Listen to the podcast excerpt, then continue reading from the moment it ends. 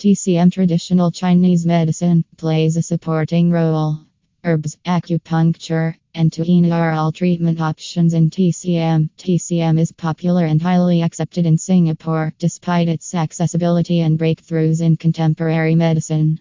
According to a 2004 poll by the Ministry of Health MOH, 53% of the population had visited a TCM practitioner TCMP in the preceding year.